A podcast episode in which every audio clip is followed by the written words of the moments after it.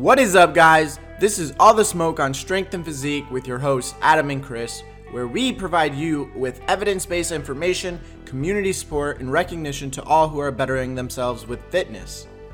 On this episode, we talk pain and pleasure with All the Smoke on Strength and Physique and evidence-based movement.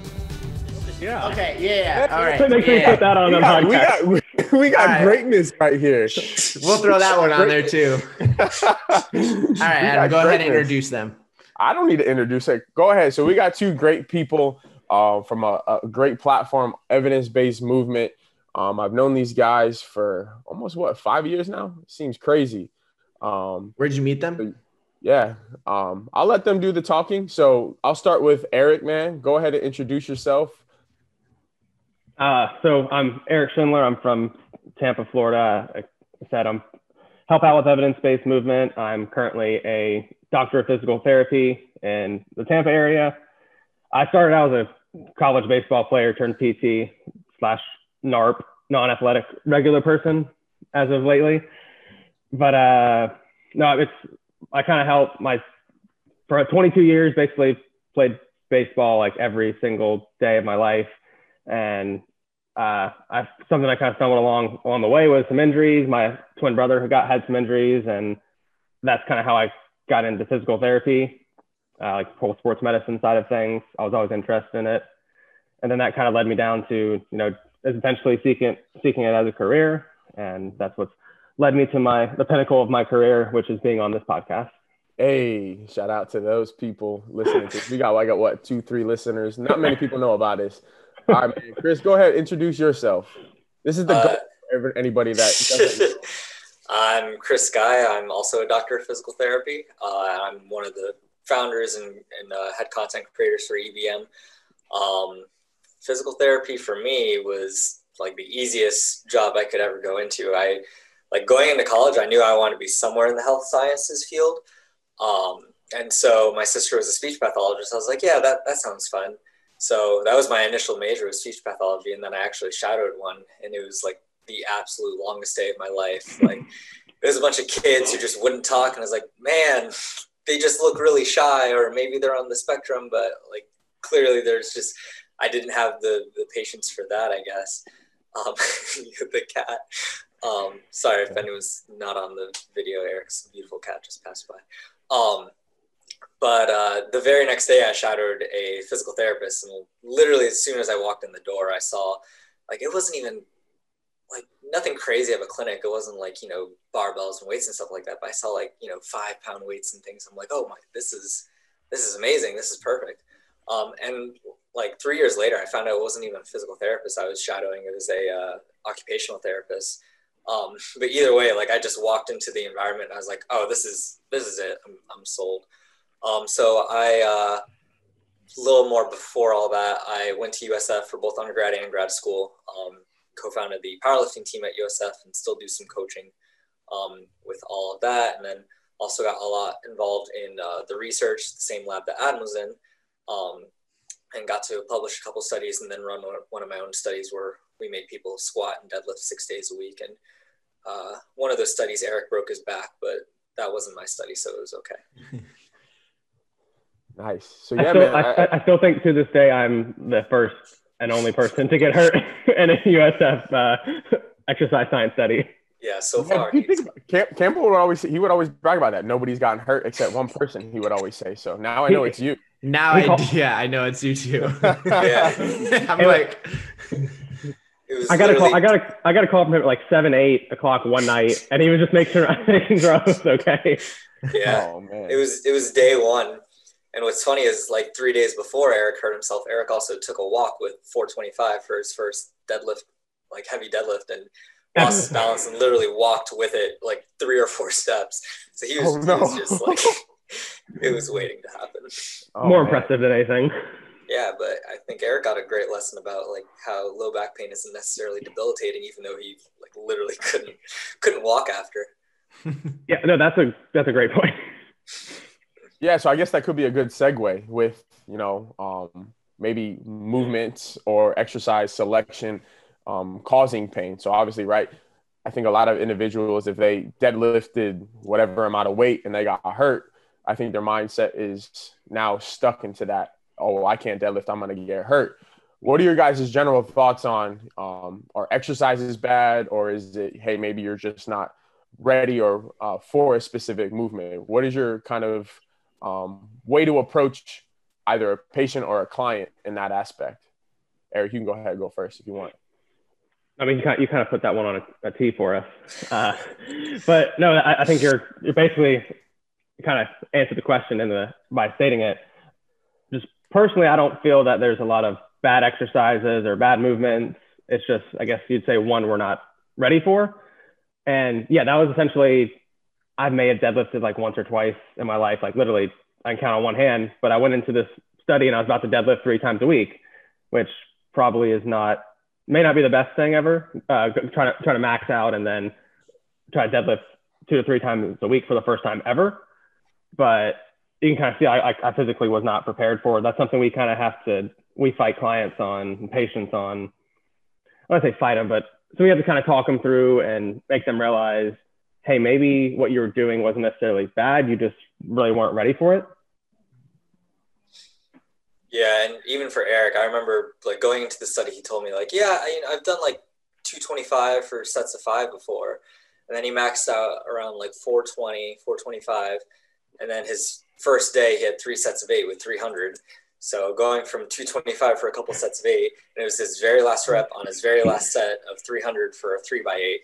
Um, and like his butt was just shooting up in the air and he was all over the place. To me, yeah, that's, that is the expected um, outcome. But at the same time, it's very possible Eric four years ago wouldn't have even heard himself doing that, right? Because, you know, even though there is the, the perspective of load and like loading before you're even ready for it, or moving or performing a movement that you're not one hundred percent ready for, um, there's also just a million other factors that are involved in, in injuries. And so Eric was in P T school at the time. Eric, you know, who knows what his sleep was like and everything, as opposed to when he was an athlete, he probably could have just jumped into something like that, you know, went at it, had just the most disgusting reps ever and survived it. And he probably could have continued to progress on like that. Um, there's no way to really know. Um, but a lot of it is, you know, discussing with patients just how complicated this stuff is, but then also leaving them with the answer that, you know, but addressing it's pretty simple. Um, and, and I think the simplicity of it all is, is where we try to um, kind of guide our patients through everything. Just like what Adam was talking about, you could ball, you know, five hours a day, wake up the next morning and not eat anything, maybe have like a bowl of cereal and then go back at it again. Um, things are definitely different. And, and that's, that's a part of, of what we do. And, Um, educating them on how to be a little smarter as you get older is a big part of it as well. Yeah, I agree with that, man. You feel like you're a superhuman when you're when you're a teenager or whatever. Um, so like even with all of that, what are the, some of the, the things you try to educate your patients on um, when it comes to, you know, coming back smarter, or even just, you know, is there any type of other exercise that you would implement before maybe putting somebody right back on a deadlift or a squat for that matter? Yeah, for me, um, let's say it's like an acute low back pain patient, which to me, that's like, that's my knock out of the park, you know, set them up really early, try to make it very successful. Uh, and to me, that's a big part of managing them is letting them know that, hey, eighty percent of people with an acute incident of low back pain are going to be perfectly fine and better one hundred percent within the next four to twelve weeks. And that's without me even touching you. Um, you know, letting them know that the research shows they have a very favorable prognosis. So we can set them up that, hey, you don't even need me to feel better. Um, but then letting them know, but there's still a lot of value in seeing me. Um, and we can work through, you know, any fears you might have or whatever beliefs you might have. Um, and, and moving along the way as, as we kind of create this relationship together and, and figure out what it is that they need. So um, typically it's, you know, let's say it's that acute onset low back pain and they're a little flexion intolerant, right? When they try to bend down, they feel a little bit of tightness or pain, whatever it might be. Um, a lot of my narrative is based off of, hey, okay, you know, there's a specific position that you can't tolerate right now. Um, so we're going to do some things to expand that range of motion and expand what you can tolerate. And then we're also going to progressively layer you up and load you up Um, I like to give examples of, you know, having a ceiling for what they're capable of doing, and that sometimes they might touch above that ceiling, um, whether that might be, you know, the load that they're lifting or the position that they're in with the, with the load, or just how long they're doing something, um, and let them know that our goal is to bump your ceiling up slowly over time, um, and, and really set that expectation that even when you're done here, um, you know, I want you to continue with with these things. And like, to me, therapy isn't about like, oh, I'm going to fix you and then you're going to be done. It's more so, hey, this is how I want you to approach the problem, and I want you to be able to handle this on your own if it does ever happen again. Um, because at the same time, the, the most predicting factor for a low back injury is a previous low back injury. Um, so to me, it's a lot about setting the expectations and then almost letting the exercise do the talking, essentially, right? Let them see like, oh yeah, this is heavier, or I'm in this position now. Um, and last week I couldn't handle that and I couldn't figure that out. Um, yeah.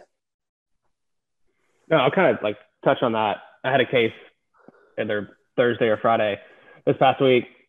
He's thirty-one, he's a firefighter. I mean, he played high school soccer, you know, he's pretty athletic growing up. And I kind of like anything, I think you think you're, you don't think you're as far removed from things as you are. In the grand scheme of things, like it's been, I mean, six months, years till like people, when they're physically active, they're working out, playing sports. And he he's had some back pain issues over the last, I don't know, three, four months. But I, I'm a student right now, so I find myself kind of explaining my thought process a little more. And I kind of told the same thing, like, hey, you're a firefighter, you're carrying, he has, there's a job requirement to be able to lift one hundred fifty pounds by himself. I mean, they're moving like, let's say bigger people all day. It's like, that's a majority of the firefighters' calls is going to people's houses and happen to lift people. But I say, essentially, man, you're, you're an athlete to me. Like you have to, your job demands are a lot. And like you said, try and build that ceiling. I, I mean, I'll straight up tell them like, like, hey, look, we're trying to build the capacity and try to build the strength. So like when you get back to work, it's, it's going to be easy. And you know, some of the stuff we're going to do in here is going to help build those muscles, build those patterns that you need to be able to do when you get back to work. And I think most of the time we, we explain it that way. They're like, okay, it's pretty, uh, it's pretty simple. And I feel like sometimes people are looking for this big, complicated answer about their, their disc or their S I joint or their pelvis or something. But I mean, like we've, we've Chris and I, we've had this conversation plenty of times, but we don't have like a, so we don't have an S I joint exercise, or we don't have a disc exercise. Like I'm basically looking at what this guy, what he has to do, what he currently can do. And I try to get them up to that level. And I'll straight up tell them that. I mean, we like right now you're able to do this. You need to be able to do this. This is how we're going to get there. Yeah. I, I would definitely say I'm in like this similar idea of like, see what they can functionally do and ask them about, you know, what they've heard, what their expectations are. What has your doctor told you about this?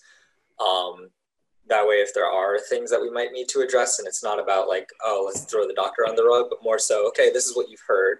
Um, I will tell you from like my professional standpoint, um, I'm not really going to change what I do based off of your diagnosis per se, right? Whether it's a rotator cuff tear or shoulder impingement or whatever it is, um, I just care, can you, you know, reach up and grab that plate from the top of your shelf? And if you can't, how do we get there? Um, and same thing that when Eric was talking about, like, you know, raise, essentially raising their capacity above what their everyday or what their work demands are. Um, like my absolute favorite thing to do is to load someone on like a trap bar deadlift, um, especially like my, you know, fifty plus year old mothers who, uh, have, you know, stopped exercising after COVID and they've been having these like nagging, aching pains, having them pull like, even if it's just like seventy, eighty pounds, which to me and to us, that's probably not a huge deal, but then they'll do it for like a set of five and I'll tell them like, hey, guess how much weight that is. And you tell them it's ninety-five pounds and they are like floored. Like there's no way I just picked up close to one hundred pounds. Um, and to me, that, that can also be pretty powerful to show that, okay, we know how to pick up one hundred pounds. Maybe next time you try to pick up your couch with your husband, um, it won't be such a, a huge deal for you, and you will be prepared, and just setting them up for that. Yeah, so it sounds and, like what you guys do is, my bad, Eric, go ahead. Uh, like what Chris was saying, some, I don't know if you guys deal with this with clients, but I guess people who are hurt might be a little more like shy away from loading or scared because they're afraid to get hurt. But there's people all the time that we deal with, like they flat out do not want to lift any more weight. They're almost like, they get afraid to. So we have like a cable stack and Sam, they'll have them do rows. I can tell that like they're doing four sets of fifteen and it's like easy. Like it's point where like that cable doesn't even have any tension on it. I'll like, without them even knowing, on say they come in Monday, on Wednesday, I'll go ahead and throw up, like move it ten pounds on them. And like not dece- deceiving them in like a hurtful way, but I'll say, hey, by the way, you just did like, you know, you did five more reps for the same amount of sets with ten more pounds today, and kind of showing them like, oh, wow. And they, it's like this light bulb. They kind of like, oh, wow. Like I actually am a little stronger than I thought so. I think that's yeah, a, sounds, I think that's an like. important concept just for clients in general. Uh, that's something I experience all the time is people, obviously for muscle growth is that's the big thing I focus on is just a individual coach, not as like rehab or anything, but I'll have clients that are not wanting to push themselves to the point where they need to because it's hard. And Uh, the bar velocity is just way too fast for how difficult they're saying it is. They're saying it's a nine out of ten. And I'm explaining that that means you only have one rep left, but they're moving the bar just as fast as their first rep or very close. Obviously I can't see the difference, but yeah, Eric, you brought up a perfect example is just adding ten pounds or fifteen pounds the following session, because fifteen pounds on a hundred pound squat, if they're moving the bar super fast, then voila, you surprise them, be like, hey, you increased the weight this much. And last week you said you couldn't do any more weight. They're like, wow, I actually, you're right. So I, that's extremely, extremely important.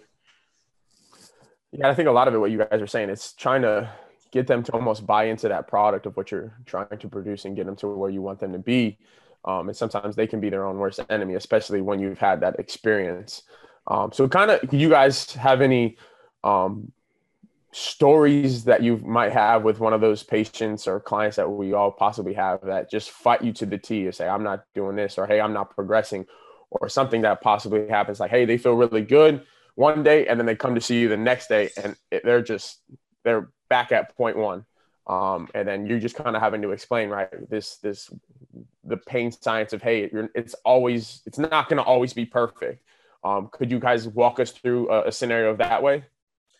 Well, I have I have an example of like um, just why the setup is important as well as the de- delivery, but ultimately like the patient's preferences or the client's preferences are where it's going to be. That's going to be above anything else. Um, I had a guy who he had like a minor minor um, lumbar surgery ten years ago. Completely fixed his back, felt great. Um, threw his back out again. Comes to see me for physical therapy after being referred by his doctor. And like, even from the very beginning, it was pretty much, she just didn't want to be there. Um, and so I had a student at the time, and initially the student was doing the eval. And like, as I saw, this guy was like not receptive at all. I was just kind of slowly trying to take the reins. Um, and pretty much the entire eval turned into just discussing with him, you know, hey, this is what you can't do. Um, this is where I can help you. The guy is a farmer. Um, and so it's not a matter of like, he's not performing enough activity. Like he's lifting fifty, sixty plus pound bales of hay all day long. Um, and I was explaining to him that, yeah, you know, you are correct. If I load you up even more in here and get you to the point where you can no longer do what you need to do for your farm, yeah, I wouldn't want to go through physical therapy either. Um, and essentially the entire time he's, he's fighting me with why he doesn't need physical therapy, and he didn't even really know why he was there in the first place. Um, so I explained to him what physical therapy would look like and what my, you know, what I would want him to do. But at the same time, I told him at the end of the day, like his goals are what matter to him. Um, his, at the time he was able to do everything he needed for farming. He had to deal with a little bit of nagging back pain, but he said to him, it felt like he essentially had so much gas in his tank every day, and he would always run it dry and then wake up the next day and do it again. Um, I explained to him how we can try to increase that tank or go over strategies to, to improve, you know, how he does things. Um, but at the end of the day, like we were both well aware he wasn't going to come back for physical therapy. He wasn't going to follow up with it. Um, and, and he even flat out told me like, hey, you know, I, I, it actually ended up being a really good conversation. He appreciated me taking the time to explain it to him. Um, but at the end of the day, if he's not going to, you know, commit to this, I'm not going to, you know, putz around and give him, give him some like B S, like, oh, here's some like exercises that work these small muscles that, that you're probably not working when you lift. Like, no, this guy's lifting heavy amounts of weight. He moved great. Um, you know, my ideal goal for him would have been to build up his capacity and be stronger and be able to tolerate it more. Um, so I kind of left it at that of, hey, you know, if you ever need anything, this is where I am. Um, if your symptoms do flare up again, I'd be more than happy to walk you through it. Um, but at the end of the day, like, I'm not going to try to force this guy through, through anything that he's not prepared for. Um, so, you know, it's not like this beautiful success story where we became best friends at the end, but, um, I think it's a good example of why we need to listen to what the patient says and, and respect what they say. And at the same time, respect that this guy does everything he needs to, to complete his job for farming. Um, he had a little exacerbation in his back pain that resolved on its own. He thinks one day he'll need a surgery again. I told him why I think otherwise and tried to convince him, you know, on a financial standpoint of why he might benefit from coming back to therapy if he does have a, you know, big exacerbation, but kind of left it at that.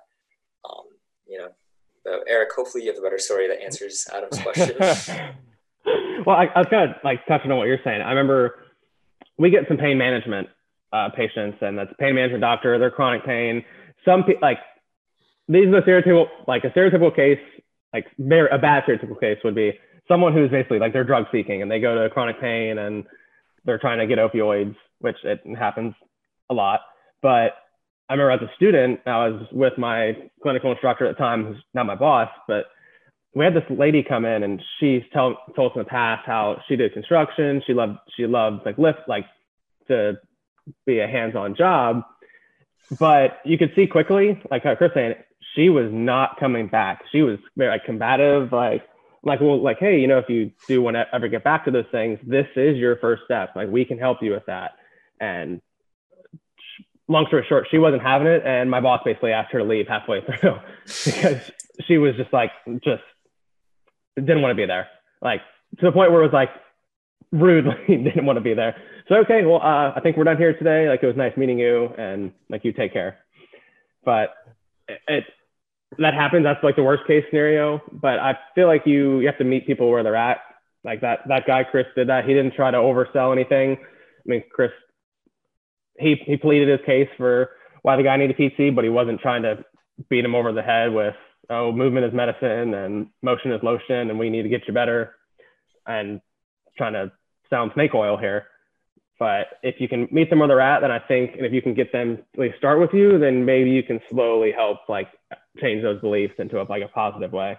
Yeah. And to, to answer kind of more so what Adam was asking about, like when, when they do have that, that relapse or, you know, they're they're feeling great, they're hyped up, they're ready to go, and then the next day they're like, oh my gosh, it felt like you absolutely destroyed me. Um, I think a lot of that also comes to setting the expectation early on that, hey, you know, this is what I expect you to respond like. I expect that the next twenty-four hours, your symptoms might even feel a little bit worse. Um, or, you know, we may not be able to tolerate as much. And then another twenty-four hours will go by, and I expect that you should be back down to that baseline, if not even a little bit better. Um, and if, if it lasts longer than those forty-eight hours that I just explained, then okay, we need to adjust something. We need to uh, change our dose. I like to try to discuss exercise in terms of dosing as much as possible. Um, and at the same time, also give them the awareness, you know, that stress includes all factors of stress. It's not just the stress from exercise, but also life stress and all that. Um, and I try to, you know, set this expectation, and in the best case scenario, yes, they are a little more sore the next day, and maybe they they can't tolerate as much as they could, just like I told them I expected to happen. And then they come back that next day, and it felt felt even better than it did before, or it felt like it went back to that baseline. And to me, it's already set them up for what to expect now. Shows that, oh, this guy actually knows what he's talking about. Um, and at the same time, if we do hit that like forty-eight hour rule that I like to try to set with them, Um, and it is significantly worse for those forty-eight hours. Uh, I also tell them that, hey, you know, it's not that we, we haven't done any major damage that has set you back down to like absolute can't even get out of your own bed again, which is good. That tells me, hey, we can even stress your tissues um, a little more than what they can even tolerate, and you're still okay. Um, you know, we'll adapt things on our on our end, and we'll talk about what changes we can make to make sure this we don't have this response, and then try to build back up from there. Um, but like end of the day, I feel like setting your expectations from day one um, as as soon as possible can be huge, and just getting them to trust what you have to say and like building on that, so I like certain like you want a specific patient, but I guess we have multiple patients that this kind of stories have happened, so I can just speak generally and it's applied to a lot of people. But at, like day one, that's what you almost ask them, like, hey, what are your expectations of physical therapy? What, how does this look to you?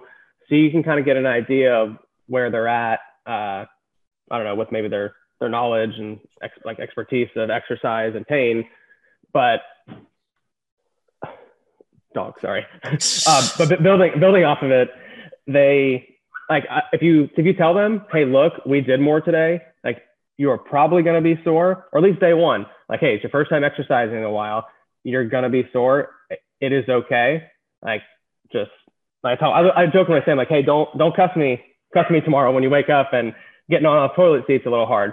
Because if you tell them that and they actually do start having that, they wake up with that soreness and maybe a little pain, they're they're not they're actually not mad at you. They you you told them, they expected it, you delivered on what you said. Sorry, dogs are going crazy at the front and cats on the table again. Yo, guest experience. This is this is unexpected. Yeah. But and like if I like telling what what uh kind of what Chris was saying, we'll keep talking about building capacity and building like more resilience. I'll straight up tell them, look, we just did a little more than we could we could handle. And I always tell them in the beginning too, hey, just because we had a flare up, that's not a bad thing to me. That means we tested ourselves. If we never have a flare up, we never have a painful day or a, like a really sore day, then we probably never actually pushed you hard enough. And we're not going to get anywhere by doing that. So by setting the expectation and telling them, like, I always tell them, like, let's spin that bad experience of that painful day. Actually, I think that's more of a positive because we see where our limit is. And now we know we maybe we try that in a week or two, we do it again. And it's like, it's a win for them. Like Chris was talking about, oh, lift ninety-five pounds off the ground. It's like, hey, I did like sixty leg extensions, body weight after surgery on week two, my knee blew up. I feel like I couldn't walk for a week. Well, I did sixty two weeks later and I felt like I could have did a hundred and been fine.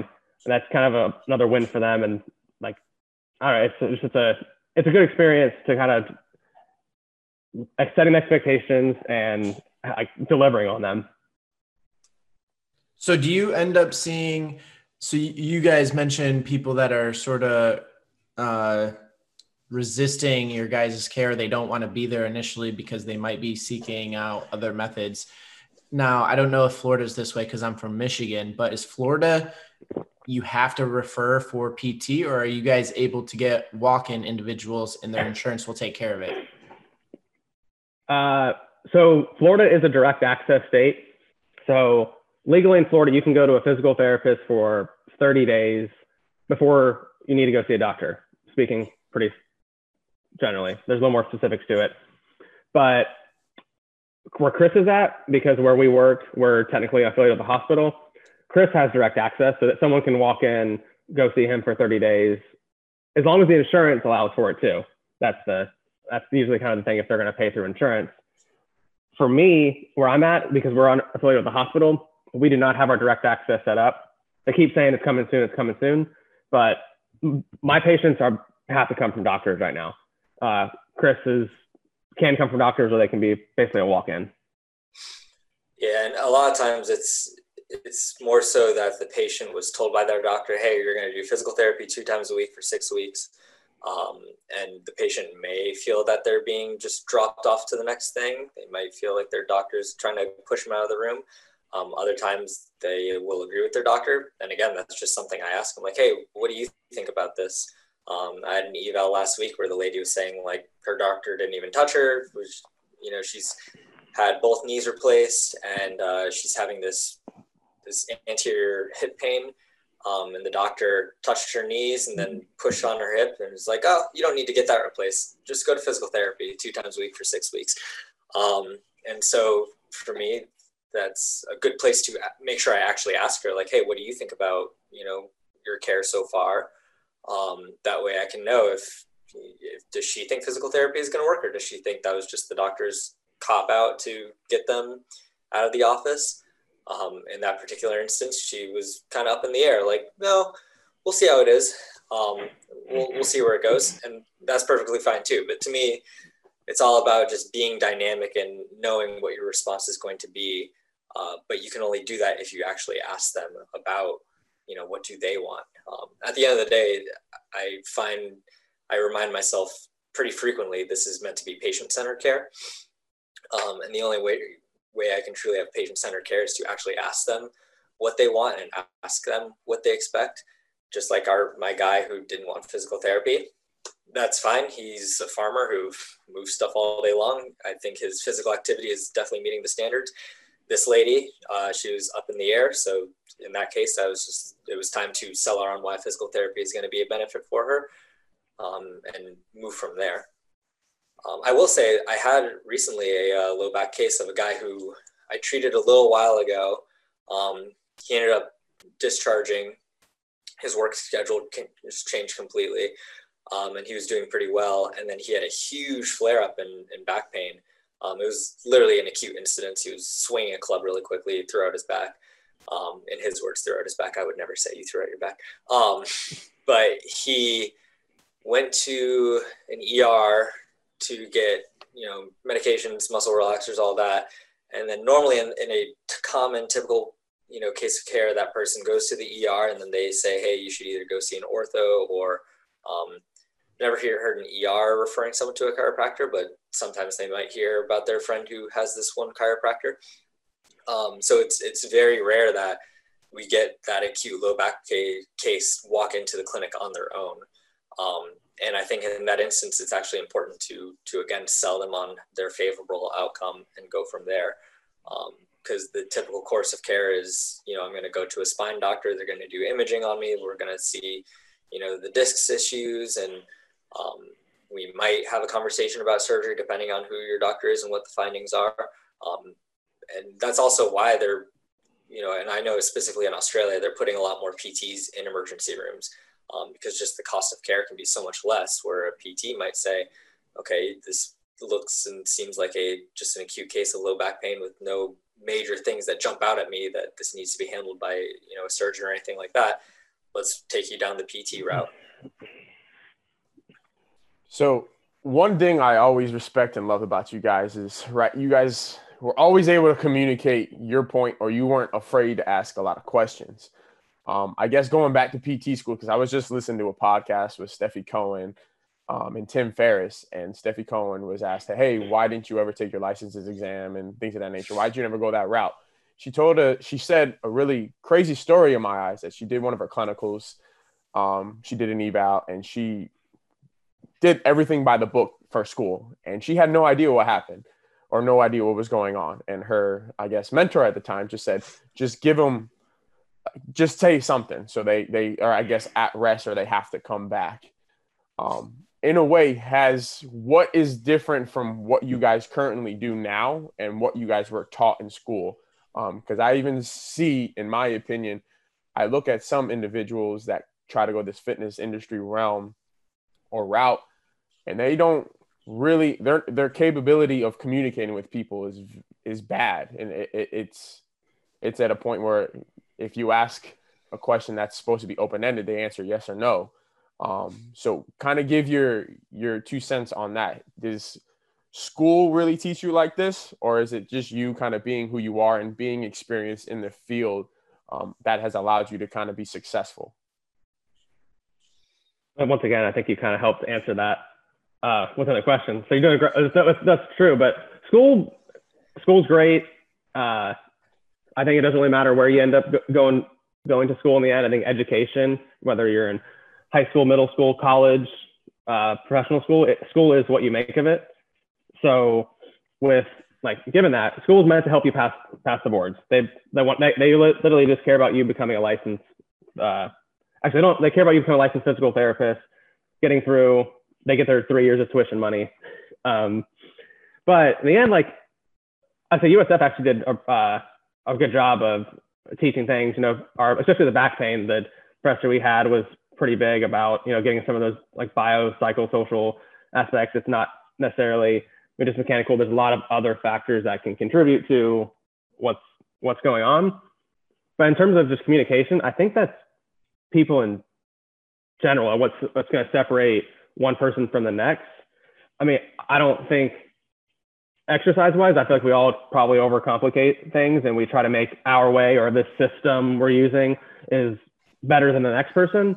But I mean, let's, let's say like my person A and person B, does it really matter if you're like, if you have a, say a general thirty-five year old mom who wants to work out, does it really matter if we're doing, if we give her the best program in the world, or we give her maybe, I guess we, we can compare two programs. We have the same programs, but Adam does a great job of communicating, like delivering. She has fun while she's there, but you know, working with, with Chris, I'll pick on Chris because we met, but that like, you know, Chris doesn't make it fun. Maybe Chris tries to like make, maybe make her exercise the way that he wants to exercise, not necessarily the way she wants to go. She's not going to enjoy it much. She's not going to stick it out. So I just generally feel like if you can communicate, make them buy in, make them have a good time, that's the hard part. They call that like the soft skills, but that's what separates, separates people. I think the majority of people are going to get better. I mean, we've seen a lot of research. We we don't know a lot. A lot of things work, but if you just get them to buy into whatever you're doing, it's probably going to work. And I think that's where the communication and the individualization really like is going to take a hold of everything. So yeah, I definitely oh, good. You, I, it's sort of along the similar lines, and it's from what people want, but what they need. Obviously there's a fine line, and you can like use different coaching techniques to do certain exercises that, okay, like they much rather do a step up because it's not as hard it, on their quad as squats. But if you do a low box step up, like it's going to focus on the quads. Um, but w- what about when someone wants to do something that's actually not going to provide them the benefits that they need? How do you guys handle that with physical therapy? For example, someone wants uh, certain type of massage or manual therapies where really they need to do certain exercises in order to improve something like that. So for me personally, um, there are two routes we can take. One is a little easier than the other. Um, and this is just like the way my brain works.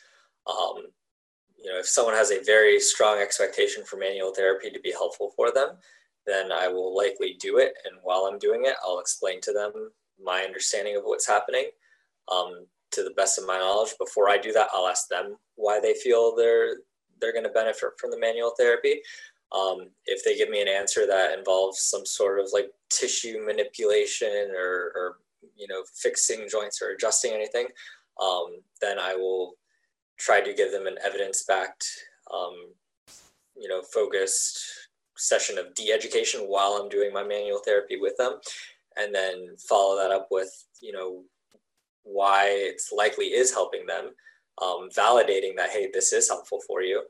And then further go into what we're going to do after, which will involve loading and things like that. Um, the other option that you have, and I think it takes a bit more skill in terms of like um, communication skills, is to, you know, spend time to discuss with them and, and get them to understand um, why that may not be the best option for them, or why that likely is not the best option for them. Um, and personally, I feel that I don't have the skill to, you know, take someone who's very heavily, I need manual therapy, and talk our way to get them to understand my point of view. Um, that is evidence-backed uh, without just completely losing them. Um, I, there are P Ts who are capable of doing that, and to me, that's awesome. That might be something I eventually try to get to, but um, in the meantime, like manual therapies does have its benefits, and they're short-lasting, and the time it takes for me to perform it um, and get some buy-in from them is well worth it, in my opinion. Um, just like ice, um, let's say, like for the most part, we don't recommend ice after an acute injury anymore. Um, if I get done with a session with someone and they ask for ice for ten minutes, I'll one hundred percent give it to them, because the dose of ice that it takes to have negative effects on their healing um, is a lot more than ten minutes. So um, I'm pretty much sacrificing nothing. They're getting something out of it. I can spare ten minutes of time, or let them hang out for ten extra minutes to feel better about it. Let's move on from there.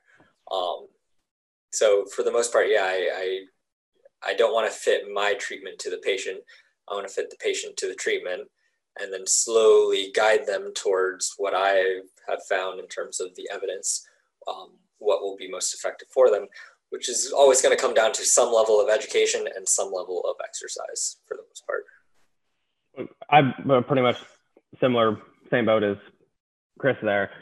I had, a, for example, uh, Friday, I had a guy come in, and on his, we get these P T scripts from the doctor, and it says Therax, and sometimes they check ultrasound, E-stem. I think sometimes the doctor's honestly just checking because it's just, it's on there.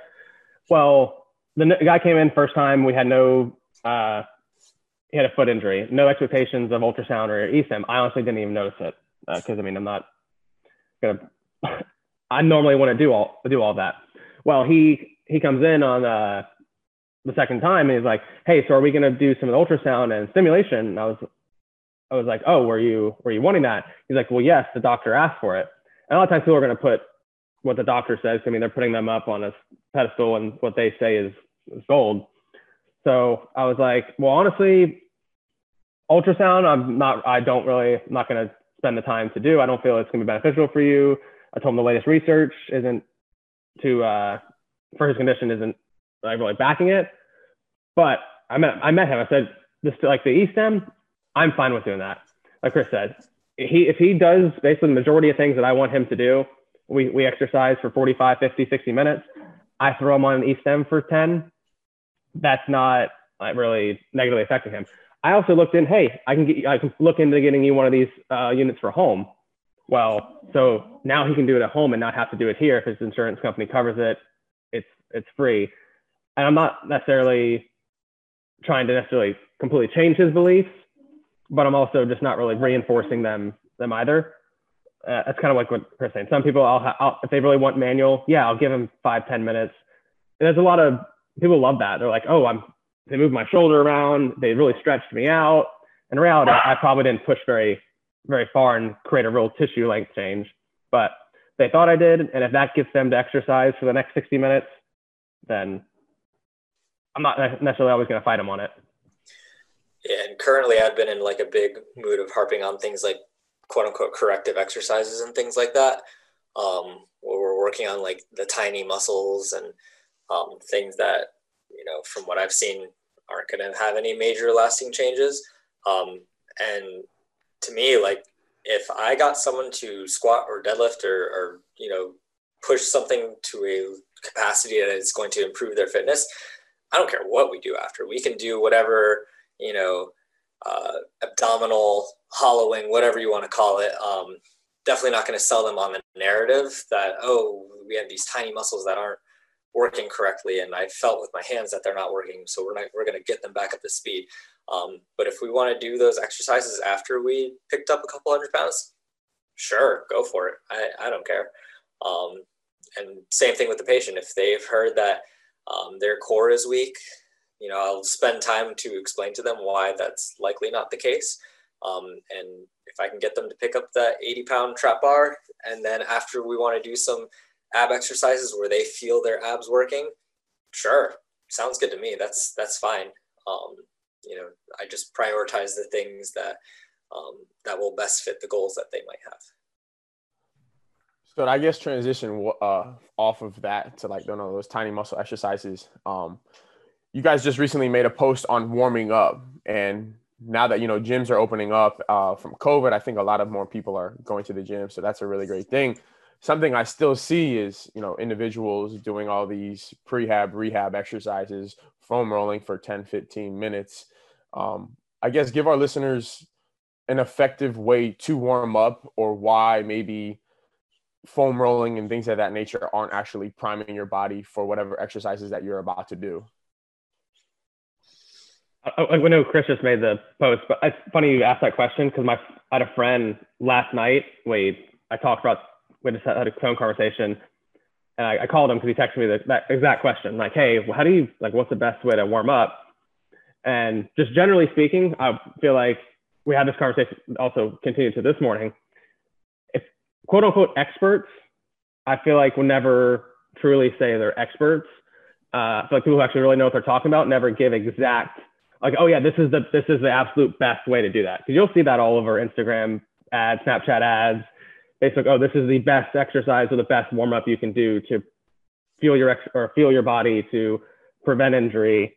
And I kind of when we talked on on that post that it is very individualized and it really does just depend. I'll kind of let Chris take it from there.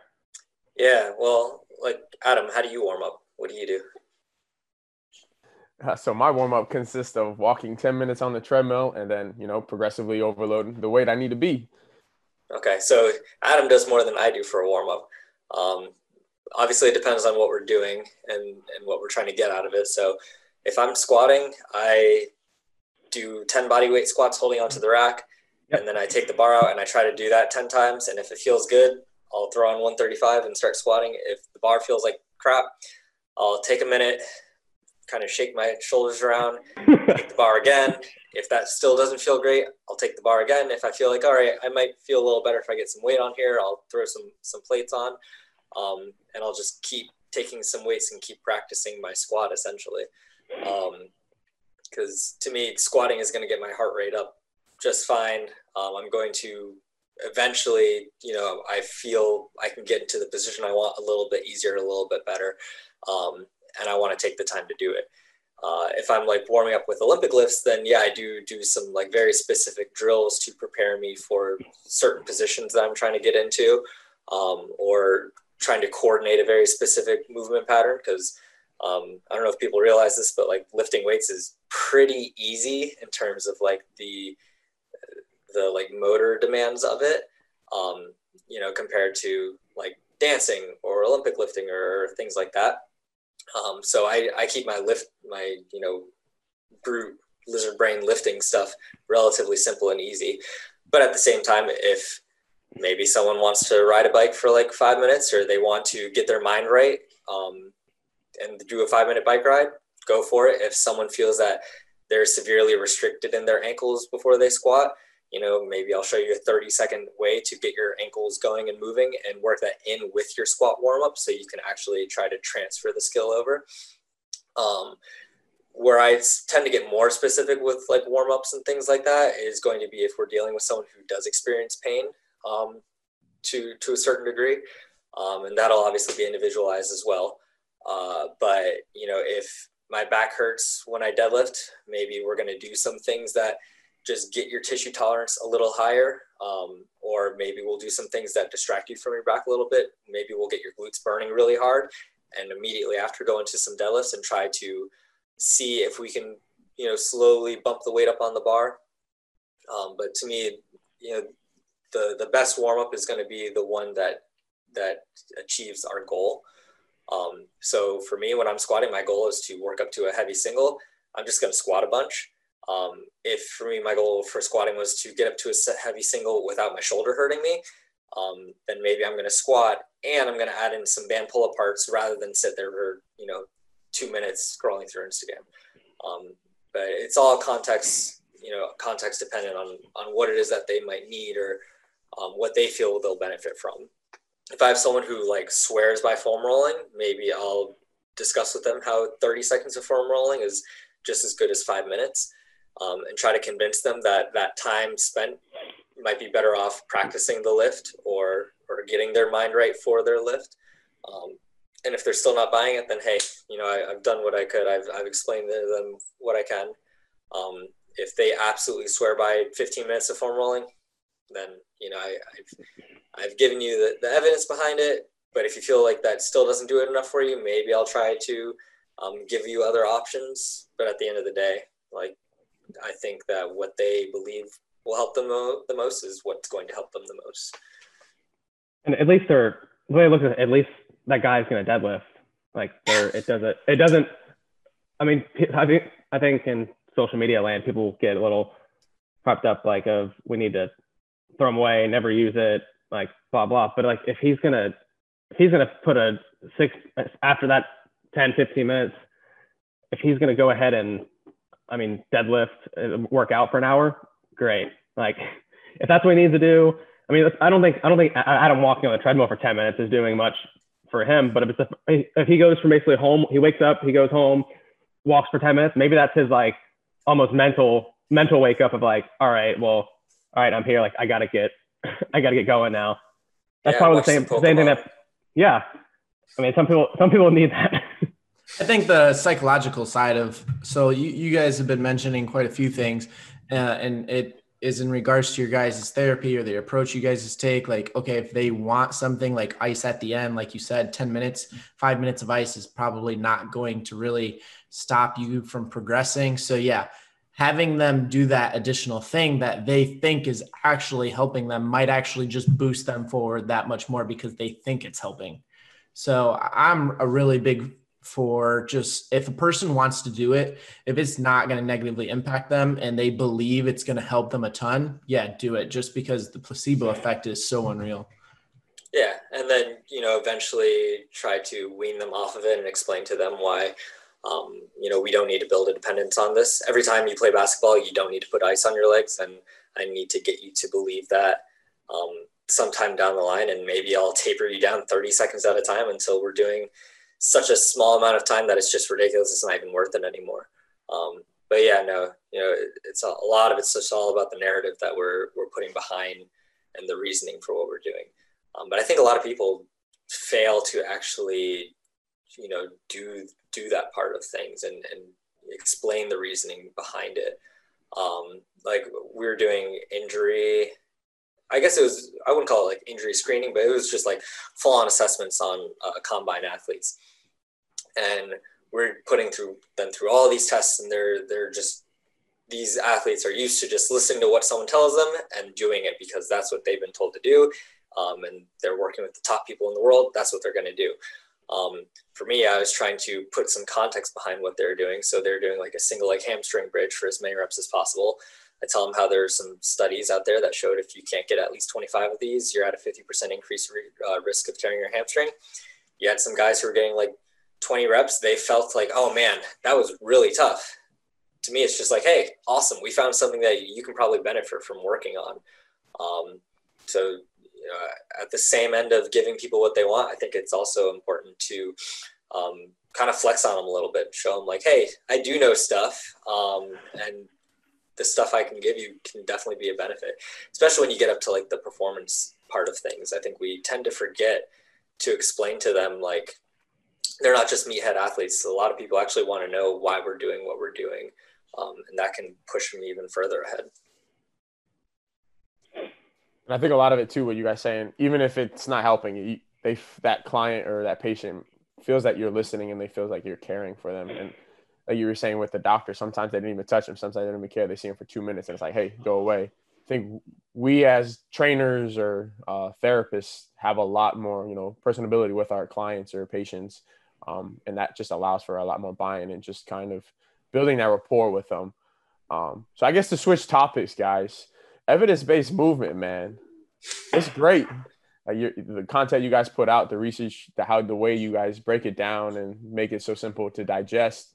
Um, explain what, why'd you guys do it, or when was it started? Give us a little bit of background from it. Yeah. So in twenty sixteen, um, a guy who I went to undergrad with, um, Madison Frannick, uh, he was up at school in Duke, and it was actually for an assignment that he had with some of his classmates. Um, and so I guess for him, his assignment looked like creating some sort of Instagram account um, that, that looked at the things that we look at. Um, and he knew that I was, you know, heavily involved in, in research at U S F and things like that. Um, so from that point on, it was just a lot of talking with him and discussing with him, you know, what it will look like, what we're going to do with it, um, and what we were hoping to do. Um, initially at the time, I remember he was like, man, I just want to get like ten thousand followers. That'd be super cool. I want to like, you know, put out something good. Um, And then really we just had like a really solid plan that I felt like wasn't around on, on social media um, to the degree that we were wanting to do it. And then really it was just like following through with that plan and, and going forward, and then um, getting to a point where we saw like, hey, um, we like what we do. I think let's try to bump this up a level. Um, in terms of like what we're doing, how often we're posting, what we're talking about. And that's essentially what we did from, from that point on.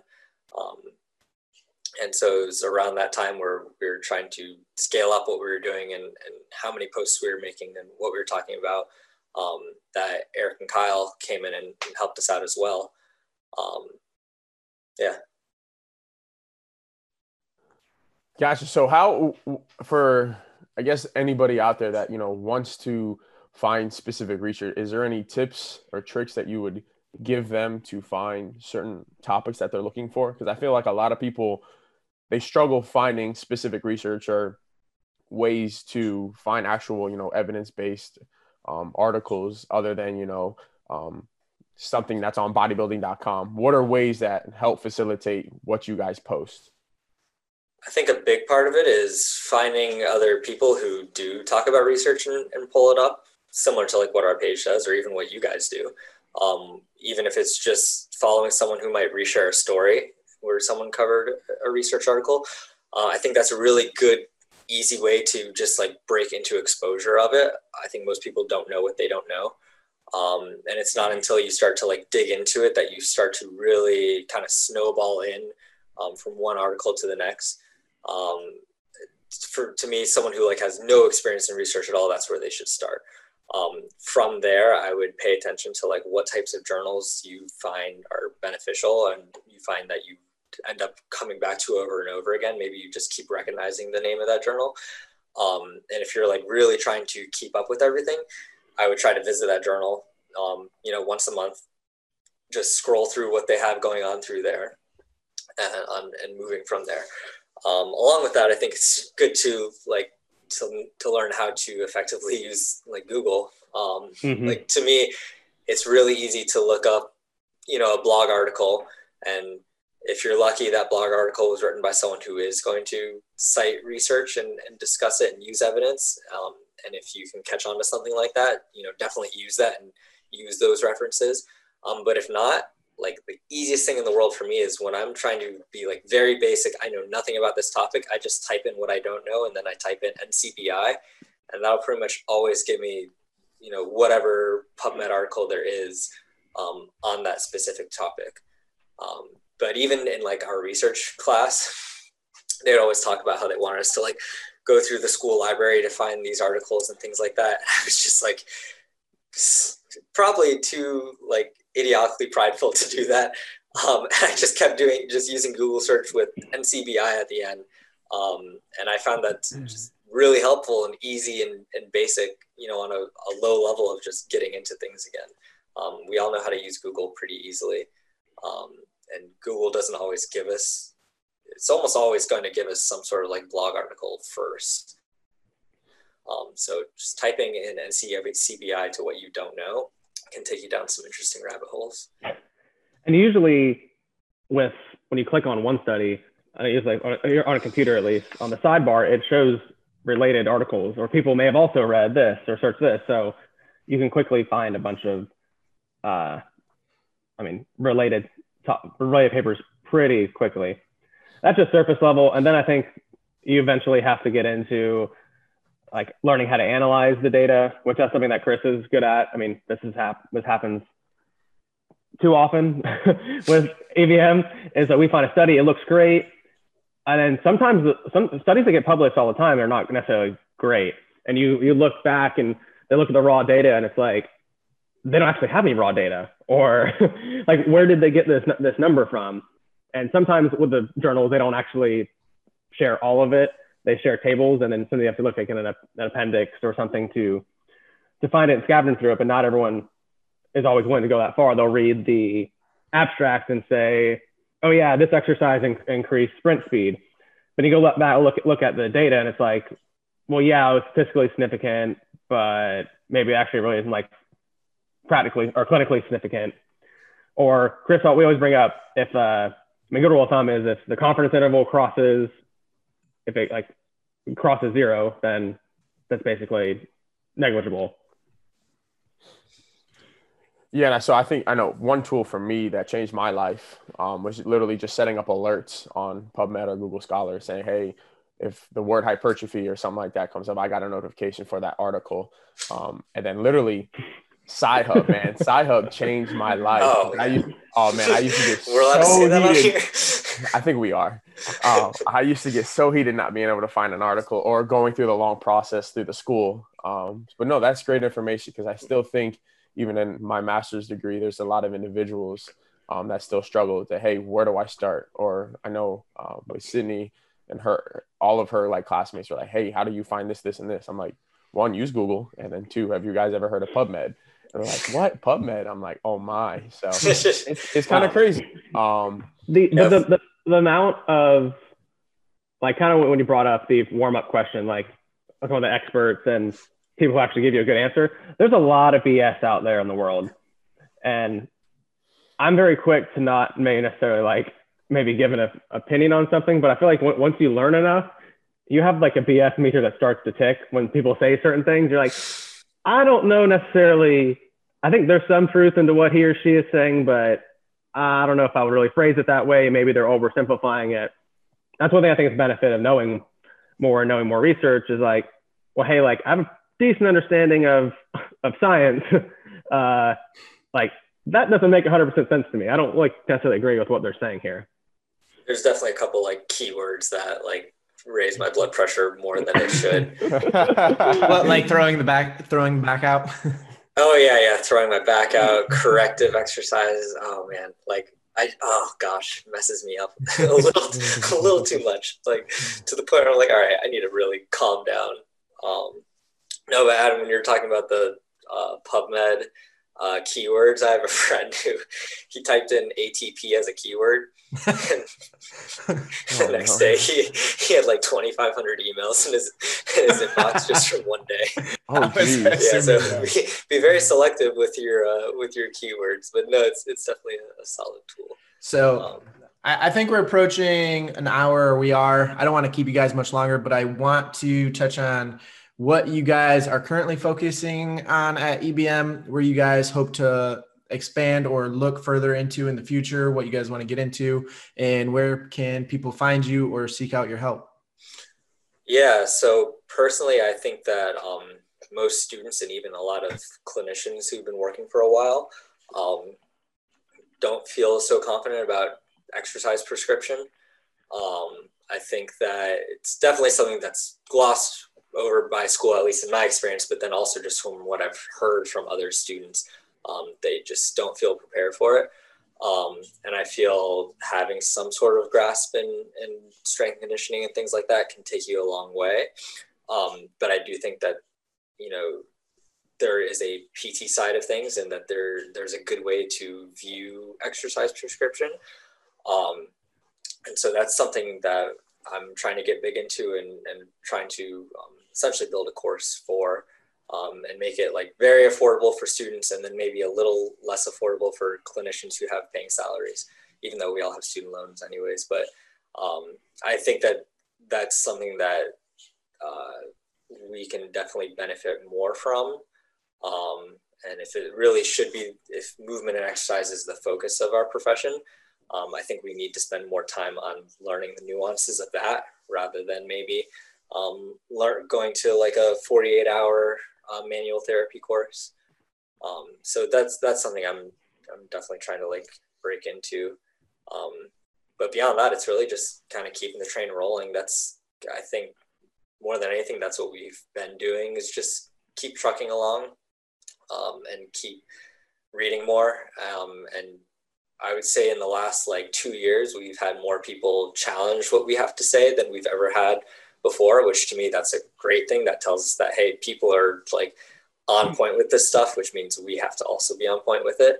Um, and really, there's a lot of times where we have to listen to what other people have to say and, and get their perspective on it. Um, because, you know, as I think as things move along, uh, people are becoming more, having a better expertise than even we do on a lot of things. And that's an awesome opportunity to uh, kind of level up with them. Um, So personally, that's where I, I'm trying to get to with this. Where are you, Eric? I, I, it's, it's honestly, it's just a kind of a, it's been a fun experience so far. I mean, you've learned, even like, essentially the way it's structured is like, we all essentially take a week. Uh, Chris does basically like the other post when we have like a research study we review, uh, we tend, we all take a week. And it, it's honestly just been a ton of fun and learning experience to look at all these cool like cool studies that are done. I mean, it's a different, it's a research study, one to two every single week that we review, and then multiple during the week. So it's just great to be able to keep up with, uh, I mean, the literature and stay up to date, and also have people people challenge us, which is awesome, because it really it really does keep you on your your toes. We actually had an author of a paper, uh, of our P T school, P T school. I think we we essentially misworded something. It wasn't like mal maliciously we tried to like, but we ended up saying like does not instead of do or something, uh, to almost like refute what the paper was something was saying. But so the author ended up reaching out like, hey, I wrote this, like that's not what this found or something. So it was kind of kind of cool. Uh, but I'm, I'm always looking to, I mean, just better myself, like personal side of things. Uh, it's awesome. Through E B M, we get to access, I mean, get to come on podcasts like this. So actually someone else asked us to be on a baseball oriented one, which is something I'm always trying to stay uh, passionate about and stay involved in, and use this P T and C S C S, strength conditioning side of things, to help just continue some involvement in the game whatsoever. And that's kind of where I'm at. Perfect. So where can everyone find you guys? Personal accounts, evidence-based movements accounts, or any other um, social media platform that you guys are on? Yeah, so you can find us uh, at E B M. Um, you can find my dog at E B M as well. If you ever see any pictures, say hi to her. Um, and that's, that's, that's at evidence-based uh, M V M T on Instagram. Not, it's not movement spelled out. It's M V M T, or you just search evidence-based movement. We should be on there. Yeah. But yeah, there, there's, a lot, there's a lot of dog pictures, too. We need uh, some more cat photos, to be honest. Eric's not a cat chance. Popped up. Not a, nope, not no. a damn chance. Sorry, Eric. Um, and then I'm at the Strength Guy um, on my personal account. Spell the guy. Spell guy out. Oh, yeah. Sorry. G A I. Um, pronounce, pronounce gay in some circles, but it just yep. depends on what part of the country you're in. Um, and then I'm just at uh, Eric underscore Schindler thirty-one, like Schindler's List. So at Eric underscore Schindler thirty-one. All right. And before we go, Chris, favorite Pokemon generation? I'm going to I'm gonna throw everyone off and say Gen two, Johto League by far. Because like they throw in some, they throw in all the Gen ones, but then like Gen two is just like the perfect add-on. Sorry, boys. Eric, I know you may not know, but Eric, say, say something. something. uh, I'm, I'm, I, I, I played Pokemon like on the Game Boy growing up. I mean, I, I hit it, I hit it hard when I was like that age, but I haven't, uh, I haven't, haven't seen it since then. Eric, who is your starter? Oh, this tells you Honestly, about something. If you don't know, just tell me. If you don't know, just tell me the color. No, no, no, but I feel like I would, uh, ro I mean, rotate. I would, like, work up to Charizard right, or favorite? Blastoise. Yeah, come on. I'm trying to learn about you here. The go-to. I, I, I don't even know. I, don't, I can't oh, have a favorite. No. Oh, my gosh. No, no. You're, you're all right. No, you're just Team Rocket. That's all we know from now. That works for all right, me. Guys. No, no, we really appreciate y'all. Obviously, you guys are the first guests that we've had on all the strength, all the smoke strength and conditioning or strength and physique. Damn, I already, I already messed it up, but uh-oh. um, right. We can talk uh, about so we Eric's appreciate physique. It. So we'll definitely, obviously, hopefully, we'll be able to do a part two, man. Because I always love you guys, love what you guys do and what you guys are about. Um, but yeah, man, appreciate you guys coming on. Chris, you have anything else? No, nah, it was a pleasure to finally meet you guys. I've been waiting for this. You guys have some really good information over at E B M, and I always love looking at your guys' information. And I just realized right before this podcast, I follow like everything E B M except for you two individually. And I'm like, okay, this is oh, hurtful. It's okay. I, I know, right? I, hey, I follow, I support what you guys support. So yeah. Hey, yeah, actually, now before we. We can kind of probably cut this off though, but straight up, because I've been listening to all the smoke, actual all the smoke basketball stuff. And the last question they always ask to their um, guests, who should we have on? Like if you guys wanted to listen to somebody on our podcast as a guest host, who would you want to listen to? Give me three people and I'll hopefully try to make it happen. I'm going to go, uh, my uh, first one off the top of my head is Karina. I think it'd be great to have her on there. I mean, I think you look for special uh, topics and interests. So I feel like you go maybe like nutrition side of things with, with her. I think she has a wealth of information to offer. She's my first resource if I ever have a question. Because that, that bullshit meter goes off, someone says something, I'm like, Karina, what's up with this? And she's like, actually, that's not that bad. That's okay. I was like, okay, cool. Yeah. Um, I definitely say Nina. And then if you can get them, um, a friend of ours, Adam. Whoa, not Adam. Adam, you are my friend. Sorry, I love you. Um, Andrew. uh, oh, yeah. Andrew Koutnik. Um, he's like the coolest dude ever.